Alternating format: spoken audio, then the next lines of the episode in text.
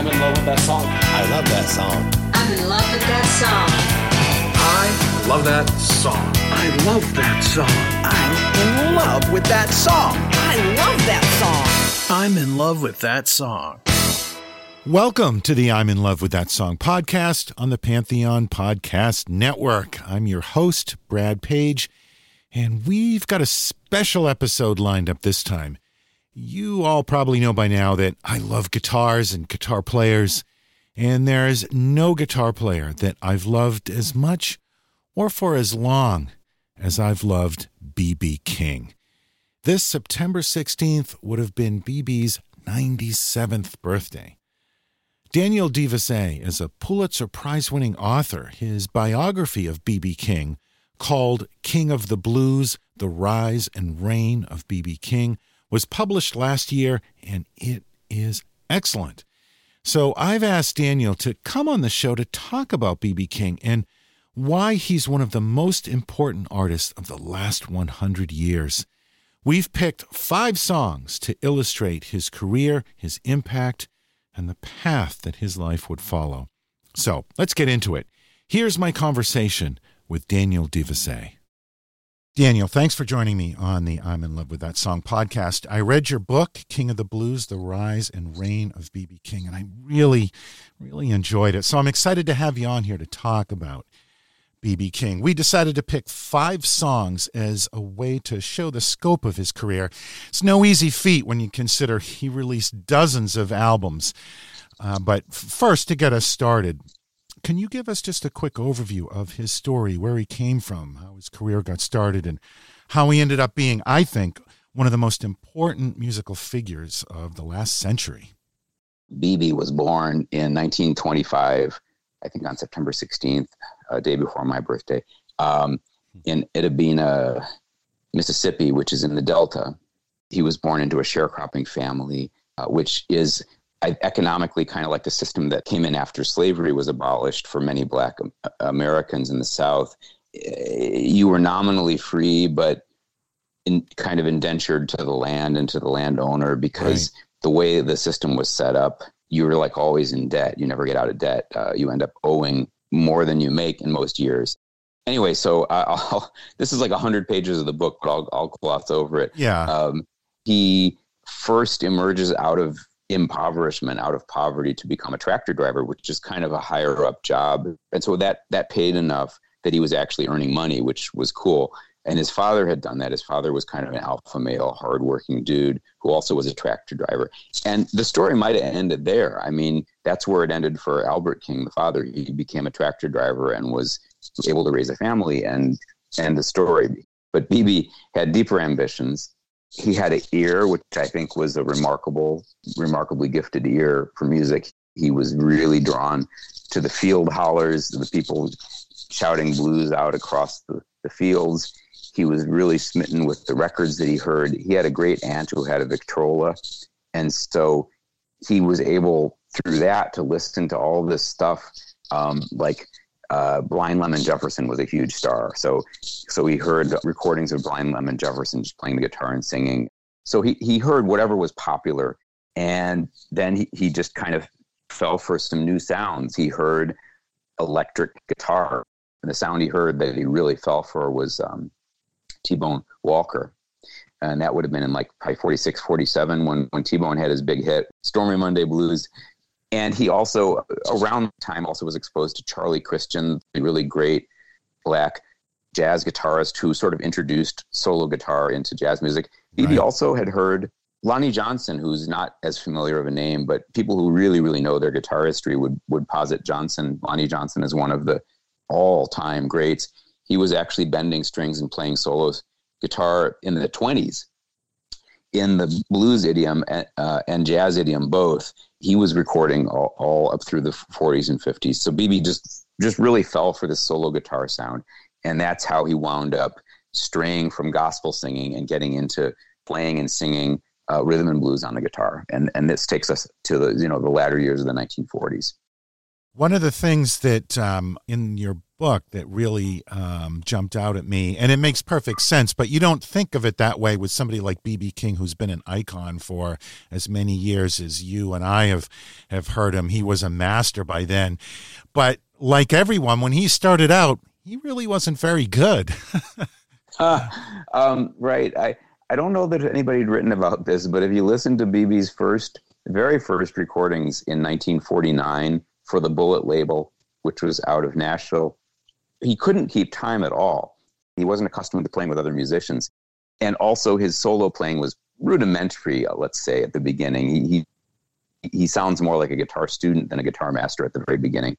And what I think happened, and I say this in the book, I think between 1949 and 1950, he really buckled down and spent hours and hours and hours and hours playing. And he, he learned how to play with other players.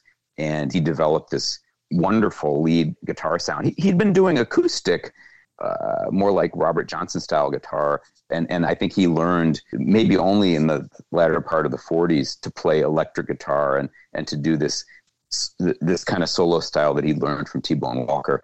So by the time of his first, you know, really professional singles, which were recorded for Sam Phillips in 1950, by that time he sounded pretty close to the BB King we know and love. And that kind of brings us up to the first song that we chose to talk about, which was a single from 1951, a song called Three O'Clock Blues, which is it's a landmark record in BB's career, right? Tell us about that song. So by 1951, BB had cut and released a number of singles with Sam Phillips uh, at the controls. And Sam Phillips, you know, was kind of a genius. But Sam, uh, I, I would argue, and I think Sam Phillips' biographer, Guralnick, Peter Guralnick, probably would agree, didn't really know what to do with BB. Um, I think he was thinking of BB King as a singer. You can't fault him for that because the guitar wasn't a prominent instrument in 1950, even even as late as 1951. Right. I point out in my book that there weren't a lot of like songs that had gone to the top of the rhythm and blues charts that featured guitar. Almost all the band leaders were pianists or horn players or just singers. So there just wasn't a lot of precedent for somebody fronting a band, playing the guitar, and singing. And so I think I don't think Sam Phillips thought that way. He was thinking of BB as a singer, which he was. He was a fine singer. So uh, the irony of all this is that Sam has a falling out with the Bihari brothers, the Bihari brothers being the gang who ran BB's record label. So the Biharis were left with BB. They lost Sam Phillips as the engineer. And so the youngest Bihari brother, Joe Bihari, winds up recording BB's next side. And the song that they chose was Three O'Clock Blues, which had been a hit for Lowell Fulson, who was a pretty well known West Coast blues guitarist. Mm-hmm. By this time, 1951, BB was a DJ operating out of Memphis, WDIA, which was the first all black talent radio station. So Fulson allowed BB to record the song because BB had been spinning Fulson's version of it on the radio. And the way that I describe it in the book is BB set out to put his own stamp of sincere intensity on Fulson's song, whose lyrics, quote, I'm quoting from a, another writer, start out as an insomniac's lament, but end up with a weepy farewell more suited to a suicide note, close quote. It seemed perfect for BB's emerging vocal style, fervent, intimate, and intense. Now it is three o'clock in the morning. Can't even close my eyes.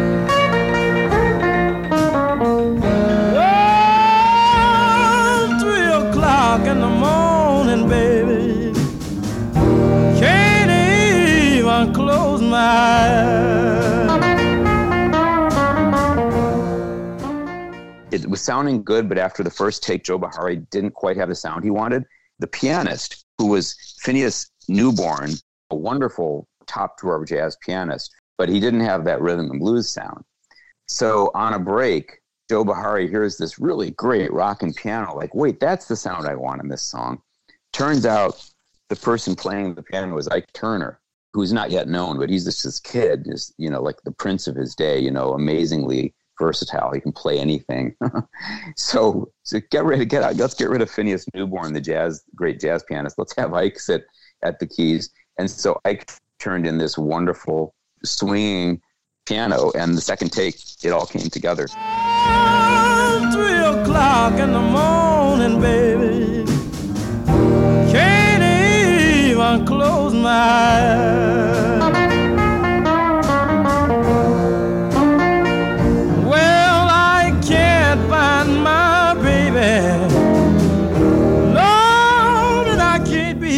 Satisfied. I kind of say that in my book that I think Three O'clock Blues Blues was the first song where the producer showcases BB and his guitar, Lucille, equally. They get equal prominence in the song. And prior to that, BB's voice was overshadowing his guitar. So this is, in a way, this is where the story begins. And it it shot like a bullet to number one on the rhythm and blues charts, and it became BB's first number one. Yeah, there's a few things fascinating about the track. For one, the fact that it was recorded in a YMCA, not in his studio, not in any kind of anything resembling a professional environment. It does feature some of the classic BB King licks there in there, but he hasn't quite developed that the legendary BB King phrasing yet.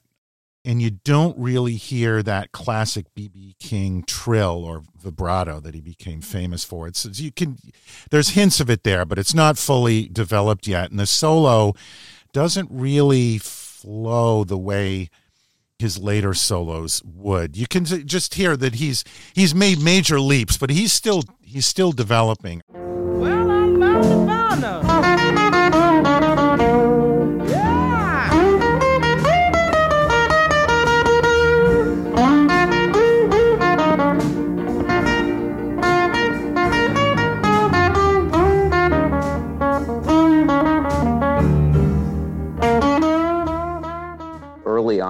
BB was obsessed with Roy Brown, the, the rhythm and blues singer, and and if he'd stopped making records around this time, he might have been remembered as a great singer in the sort of Roy Brown mold. And that was w- what BB sounded like as a vocalist at first. Right. The next track, we're going to skip ahead to 1964 and a single called Rock Me Baby, one of the most influential songs he ever released. Let's talk about that. Okay, uh, to unpack Rock Me Baby, let me first explain that at the beginning of the 60s, BB switched labels. He left the Bihari Brothers fold, the RPM Records fold. The Bihari Brothers, this is very difficult to completely explain because, on the one hand, they kind of robbed BB blind. I mean, they took uh, composing credits for songs that they hadn't written. And then they, they I, I picture them kind of paying him like one advance check on every song. And I doubt BB would see any more money no matter how many copies sold. So that side of the ledger makes them look kind of bad. But on the other hand, they didn't they didn't mess with him. They let him record the songs pure, sounding the same way they would sound if BB were to perform them live in a club. And they hired great musicians, great arrangers, the most important of whom was Maxwell Davis, just a wonderful musician and arranger. By 1961 62, BB had gone to the major label, uh, ABC Paramount but ABC Paramount didn't know what the hell to do with him, and they they kept recording him with like the Ray Charles Orchestra, and just again made the same mistake Sam Phillips had made a decade earlier. They thought he was a singer. right. They for some reason they didn't realize they had this amazing guitarist on their roster, so they kept giving him these croony ballads to sing, and he was going nowhere in his career. So meanwhile, the minor label, the race label, RPM still had a, a trunk load of songs that he had cut for them. So they kept releasing them through the first half of the 60s and into the second half of the 60s. Rock Me Baby comes out, and just like everything that BB had done for RPM, it's tastefully done, it's simple, pure, no orchestration. It's just a nice, you know, five or six piece blues song. And oddly enough, it became one of the most important songs that this uh, RPM Records label would ever release under BB's name. And the reason is it hit at a good moment. Um, I think that listeners out in the world were starting to, especially in Britain, were starting to discover uh, first acoustic and then electric blues. Um, it actually charted in the States too. It, it reached number 34 on the Billboard Pop chart. Now, Rock Me Baby was originally, uh, I think, a Bill Broonzy song that was originally called Rockin' Chair Blues and BB retooled it. And I think this is important. Uh, his his arrangement of it is very musically disciplined. It has a, a very strong and memorable and kind of dependable melody that kind of doesn't change, Right. set against a simple repeated guitar riff that's doubled on the piano. It's very, very simple and very disciplined, and it just worked.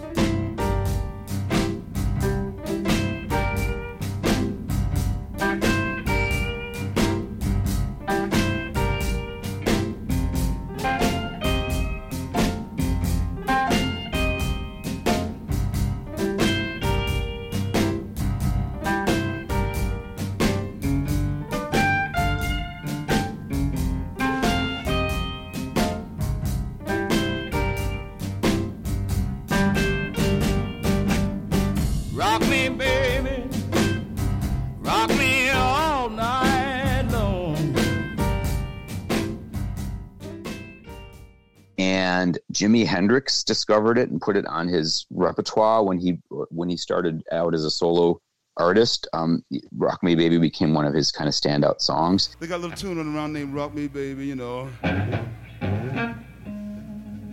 No, this kind of. Yeah. well, Dave, we got our own little Rock Me Baby, and it goes something like this here. The words might be wrong, but uh, that's all right. Dig this anyway.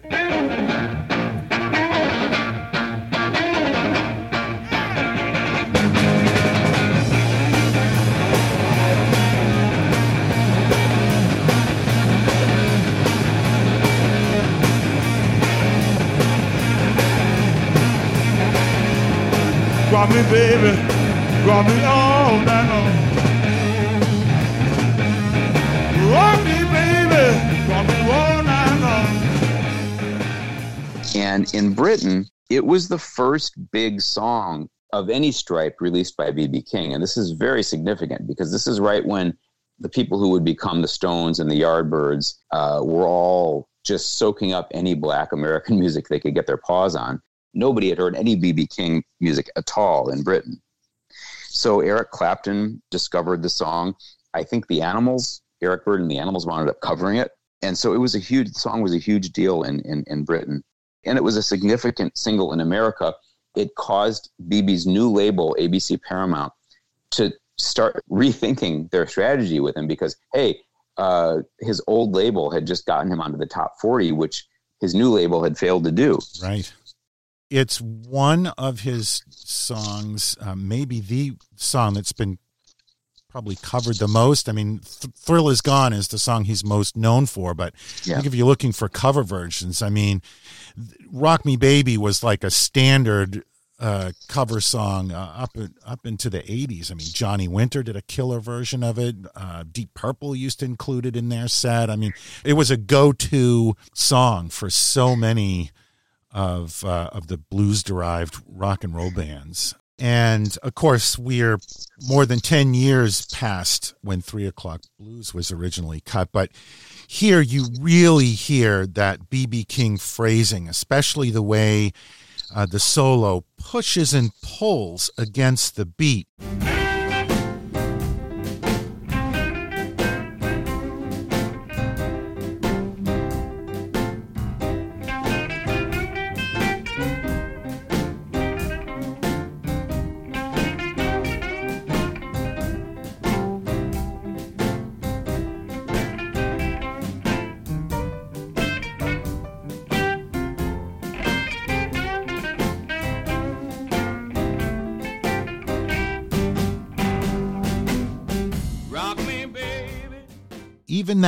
Simple opening guitar lick, you can hear him kind of almost tugging back at, at the beat, just with that couple of note lick there. It's it's very distinctive, BB, and and the vocal, it's classic BB King too. The way uh, he moves between belting it out to bringing it down to almost a gentle coo, all within the same line. Hey,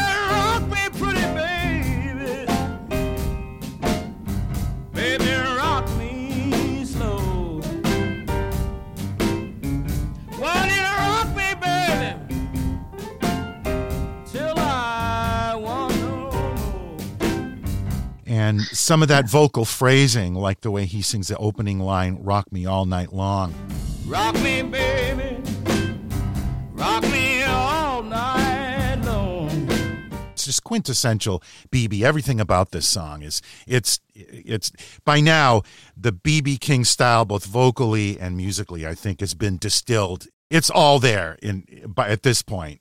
He's, yeah, he's mastered I, that. I, I guess I listened to most of these songs in chronological order as I was writing the book, and I know I, I, I get what you're saying because as I like when I reached Three O'clock Blues from '51, yeah, I could tell that his vocals, although he still sounds like Roy Brown, he's confident, and you can tell he's been a DJ because he's he just uh, doesn't seem awkward anymore singing, and his guitar is starting to creep toward the the sound that we know and love today. He he knew how to do the vibrato very early on. I think I I, I actually caught the vibrato on uh, one of his very earliest Sam Phillips recording, but he didn't use it all the time.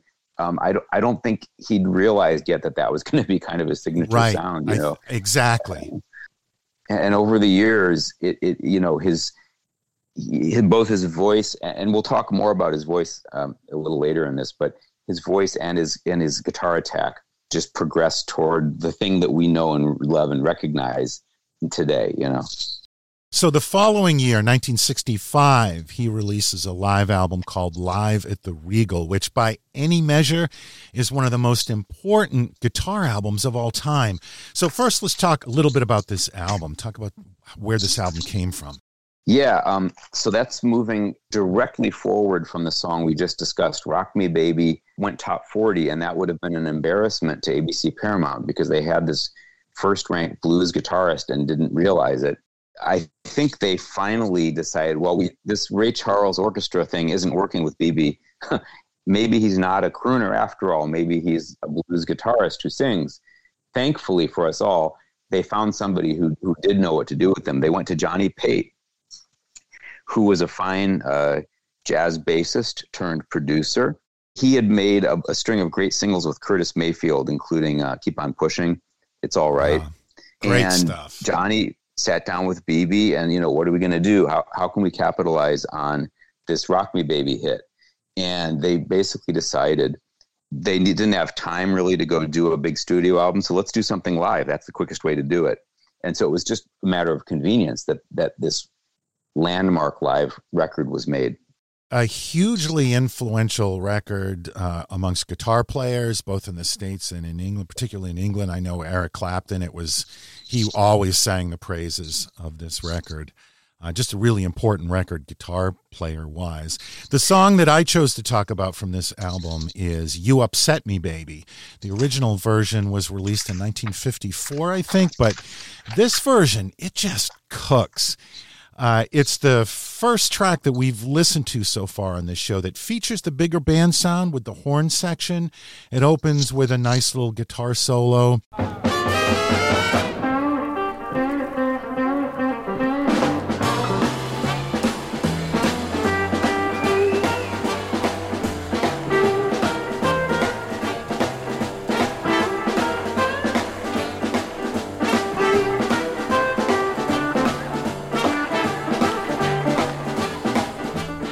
But primarily it's a great showcase for BB as a vocalist.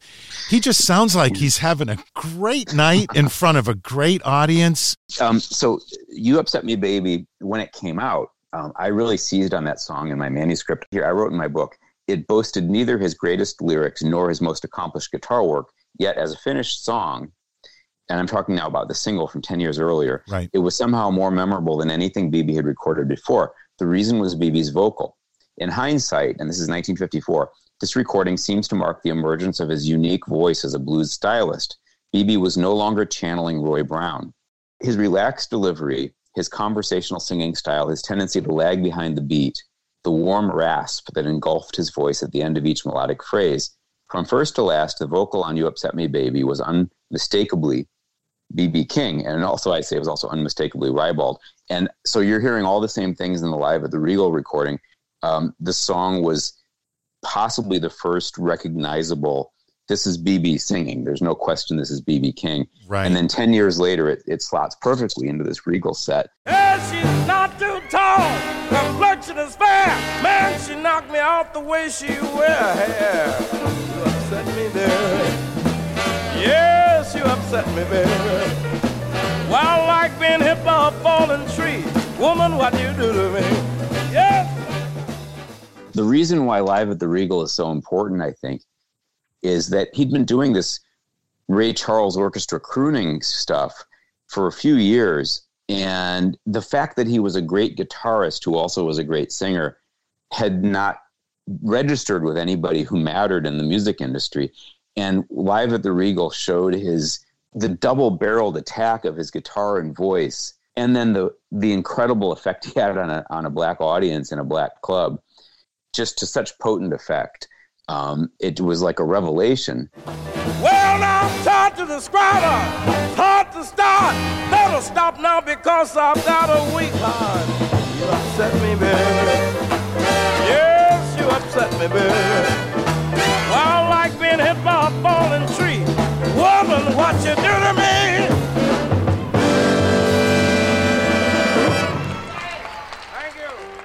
And the irony, though, I, as you know, because you read this, I interviewed a couple of his bandmates from that era, uh, and and um, he, they thought the record was crap.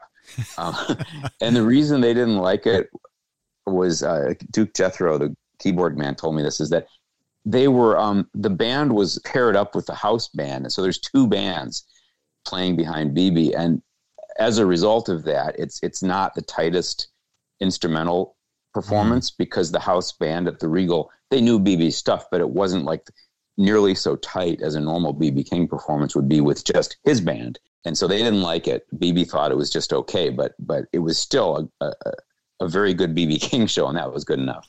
Yeah, it's interesting how those things turn out, right? um, artist perspective of their own work versus how it's received by the wider audience. And it's it's it's I love the record, but it is not my favorite BB King live record. Um, Well, um, Scott Barretta, the great, great, great blues hound from Mississippi, Scott told me his favorite BB King record is the next live record after this one, which is called Blues is King. that's a great one too. Yeah. Much less well known, and was reco- recorded at a different Chicago club. And it, it is a wonderful record, really, really powerful. It's a breakup record, in fact. Yeah. I, I would recommend it to anybody who's interested. Let's pause here for a quick break and we'll be right back. Hey, she's 36 in the bus, 28 in the waist, 44 in the hip. She got real crazy legs. You upset me, baby. Yes, you upset me, baby. So, Live at the Regal was a landmark album. One of the things that you point out in the book, uh, and I agree, is that for all of his amazing playing, so many great songs, for a guy who put out something like 50 albums, there's actually very few of the albums that are really great, like great start to finish. I, I wrote an article for All Music, um, the website. I, I, off the top of my head, I, I think in this All Music article, I, I advocate for uh, the Completely Well album, which is the one that has Thrill Is Gone on it. Yep. That's a really solid record front to back. Yeah, Um, well, uh, and and one of his better records uh, is an album from 1969 called "Live and Well," and so that brings us to the next song that we were going to talk about, which is "Why I Sing the Blues." Let's um let's talk about that song. Yeah, so with that record, which became known as um, Live and Well, he starts working with a 26 year old white guy named Bill Szymczyk, who was this young, I think, staff producer at ABC Paramount, who had the impulse that you and I were just discussing, which is uh, ABC has this amazing guitarist on, on their roster, and they're and they're not doing anything with him. So Szymczyk has this vision. He wants to set BB up with a group of really, really solid session guys in a New York studio and just see what they could do to modernize his sound because his sound was desperately in need of modernization at that point. And I think BB wanted maybe to do another live set, so they wind up compromising, and half the record is live and half of it is Memorex. You know, half of it is recorded in the studio. The whole record's very good, but the the final cut on it, it the closer, "Why I Sing the Blues," is truly remarkable. And here's how I describe it in the book: an eight-minute explosion of anger and hurt, a performance so propulsive and powerful that it left the listener wondering why the band had been holding back. Uh, Why I Sing the Blues was BB's first overtly political statement, And I, I mean this. I listened to hundreds of his songs, and he had not done politics prior to this. All Right. through the '60s, he had not expressed himself politically in song. So th- this song appeared as a single several months after James Brown's landmark "Say It Loud," "I'm Black, Black, and I'm Proud." BB's message was both longer and angrier. BB had not addressed race in a song before, let alone slavery. Now he raged about urban blight and slum housing, the Chitlin Circuit, and the welfare state. Uh, the Dylan length lyric, apparently co written with a rhythm and blues writer named Dave Clark, unfolded as an extended sociological observation on Black America, a theme Marvin Gaye would explore at album's length two years later with What's Going On.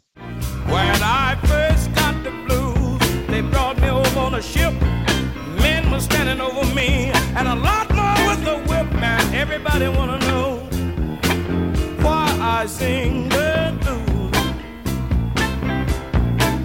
Well, I've been around a long time. Mm, I've really paid my dues.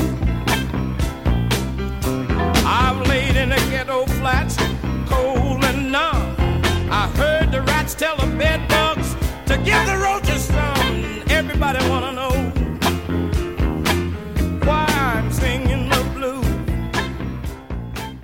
It's such a great track on, on so many levels. It's a considerably funkier song than any than anything he'd tackled to date, which that alone kind of you know you can see the influence of of uh, the James Brown sound. Not that it sounds anything like James Brown, but until then he hadn't done anything uh, that funky.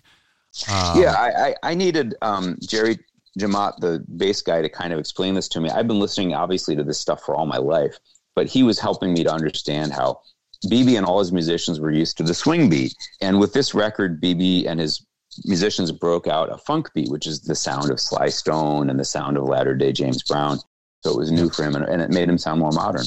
and it sounds great. I mean, he works unlike some of the other trends, if you will. Like he slotted into this sound fantastically. He sounds great. He sounds at home on this track. And young Uh, and energetic. He yeah. sounds really good.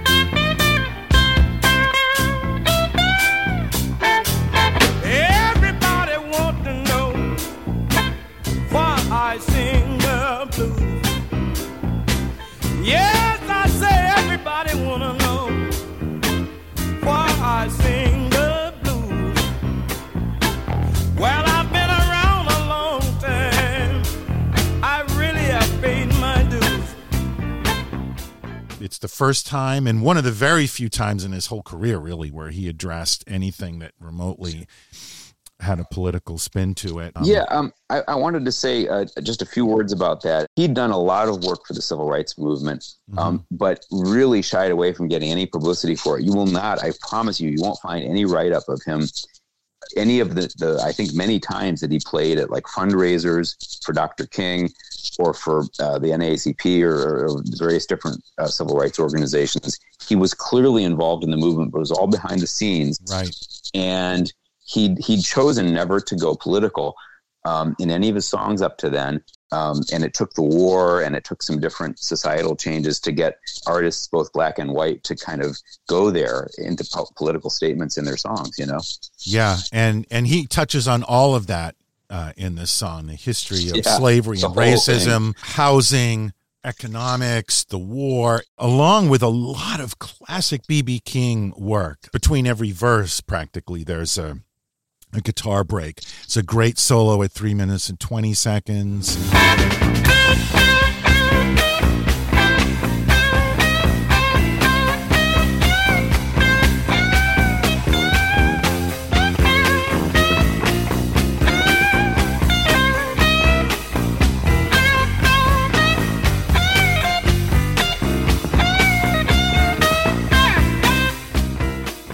There's another one at four minutes and 30 seconds that uh, it's like a string of pure BB King licks.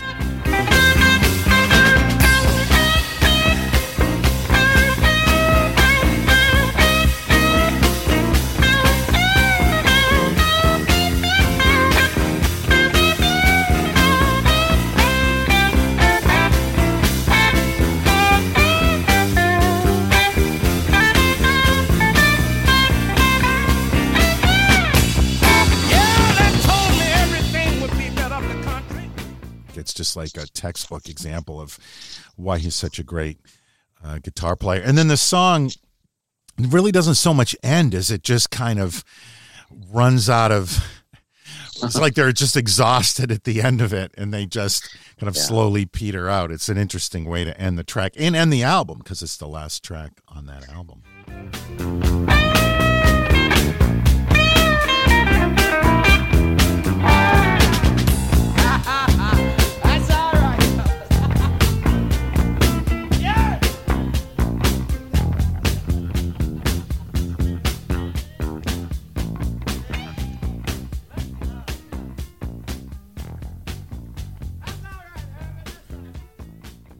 Yeah, and- if if if anybody listens to this and, and hears that song and really loves that song, the reason I I love um, the follow up album so much, completely well, it's the same musicians, Mhm.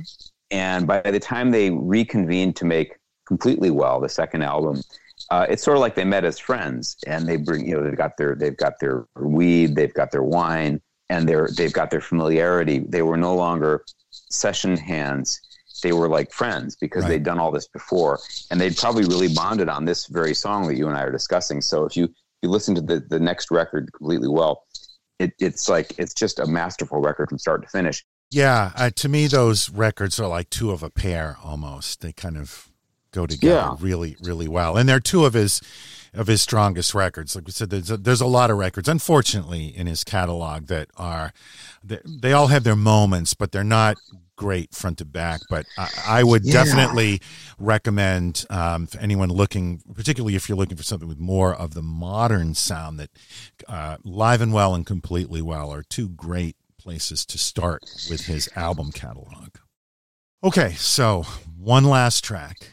I wanted to bring us all the way to the end to BB's very last album, One Kind Favor, released in 2008, and the track that opens that album. It's a Blind Lemon Jefferson song, which you talked about at the beginning of this conversation, uh, a song called See That My Grave Is Kept Clean because it's a really poignant song for him to choose at this time. His performance of it is very poignant, and just the role that the song would play at the end of his life. Um, tell us some of that story.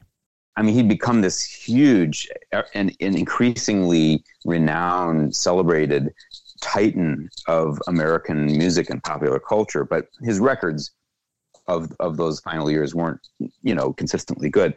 But he and his handlers came up with the idea of, I think, maybe for posterity's sake, of of doing, giving it one more really good try. So they found T Bone Burnett. I interviewed him. He said we started with T Bone Walker and Lonnie Johnson, which is you know you can't do better than that. Um, and and revisited the artists that BB had loved from the first time he cranked up his great aunts Victrola. T Bone told me he consciously sought to invoke the sound and feel of BB's recordings with Maxwell Davis and mo- modern records in the 1950s. Quote, because I, I view them as by far the best examples of BB King's records. I mean, I got to agree with the man there. I, I think I think the modern record stuff is the best of BB's work. There's no guest artists. It's BB and his band. He needed no help. He he he he owns the set, um, and he, these are songs he'd known for 50 years. He was killing it. That's what T Bone told me. And the resulting album, um, the very first track is uh, this Blind Lemon Jefferson song, "See That My Grave Is Kept Clean," and I, I describe it in the book. The prevailing theme of the album is weariness. Mm-hmm. uh, BB is he knows he's in his au- autumnal days. He sings with a sep- sepulchral baritone rising out of a funeral dance rhythm.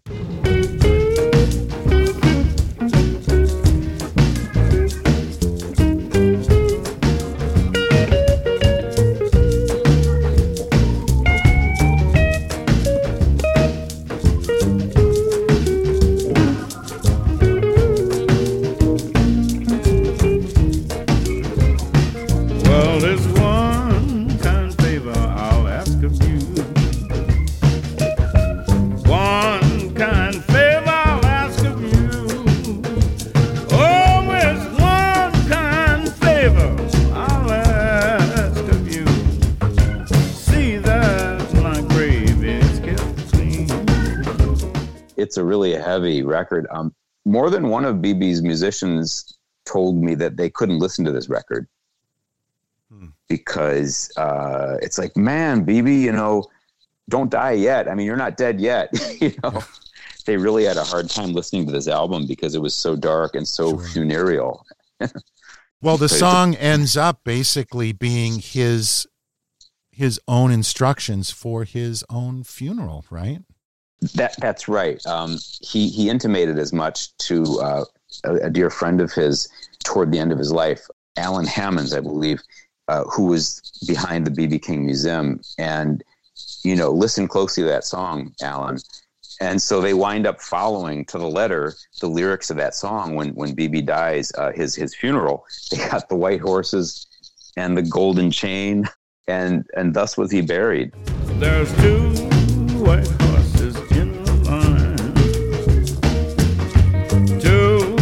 white horses in the line.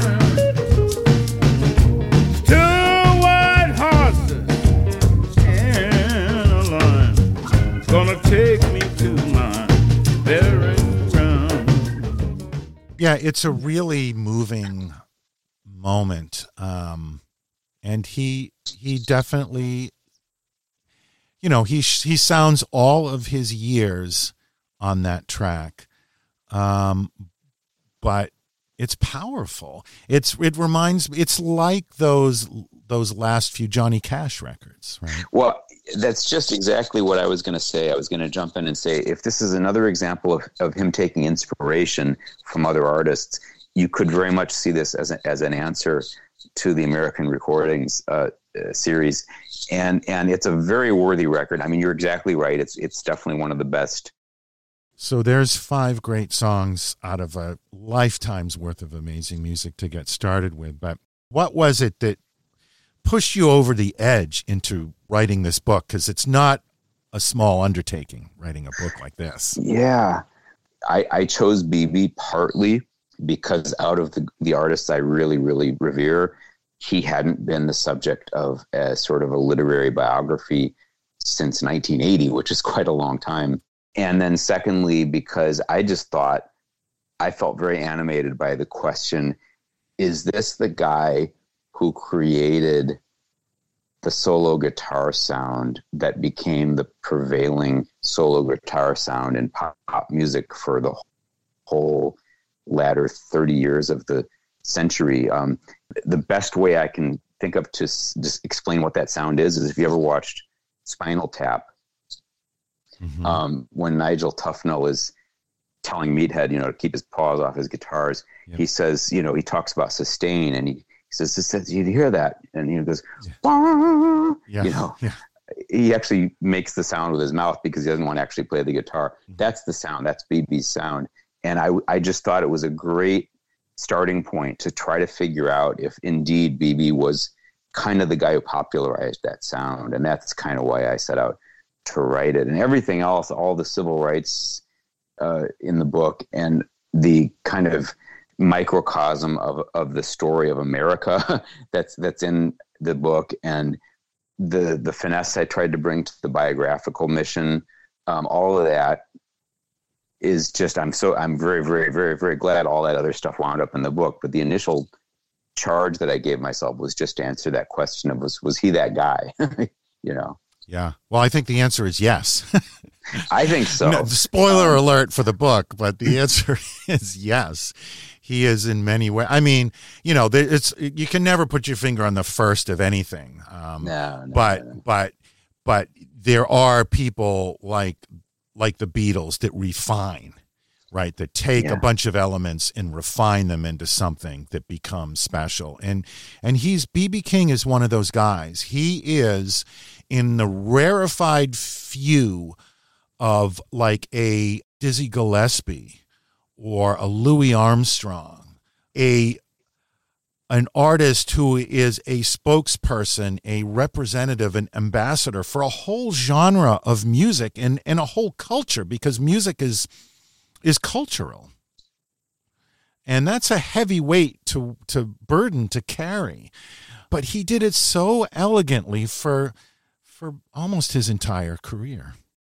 Daniel De Vise. It's been a pleasure to have you on the show and to talk about BB King. The book is called King of the Blues: Rise and Reign of BB King, and I, I honestly, I encourage anyone who's not just interested in BB King, but if you're interested in the history of the blues, the history of the guitar, pick up the book. It's a fascinating story, and it's told really well in this book. Highly recommended. So, thanks for writing the book, and thanks so much for coming on the podcast, Daniel.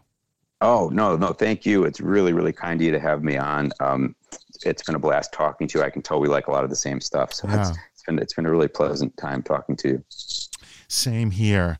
Anything that you're working on uh, coming up?